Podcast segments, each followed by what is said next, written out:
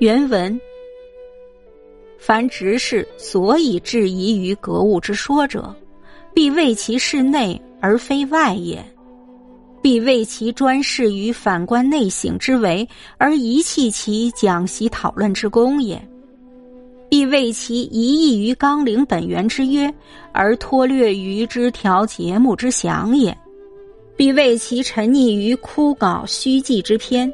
而不尽于物理人事之变也。沈如是，岂但获罪于圣门，获罪于诸子，是邪说污民、叛道乱政，人得而诛之也。而况于执事之正直哉？沈如是，是之稍明训诂，闻先哲之绪论者，皆知其非也。而况执事之高明哉？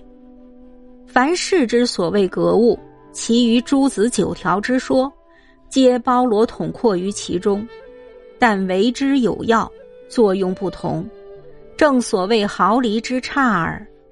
无毫厘之差而千里之谬，实起于此，不可不变。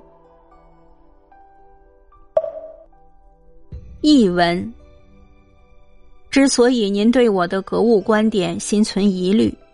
因为您认定他是内而非外，认定他只肯定反身自省，而摒除了讲学探讨的功夫；认定他只一心注重简约的纲领本源，而忽视了详细的细节条目；认定他深陷于枯槁虚寂之中，而不能穷尽物理人事的变化。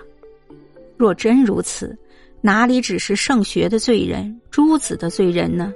这是用异端学说欺骗百姓，这是背道离经，人人都可以讨伐诛灭他。更何况您这样正直的人，若真如此，世上略懂一些训诂、知晓一点先哲言论的人，也都能明白他是错误的。更何况您这样贤明的人，我所讲的格物，把朱熹所谓的九条全囊括进去了。然而我的格物有中心。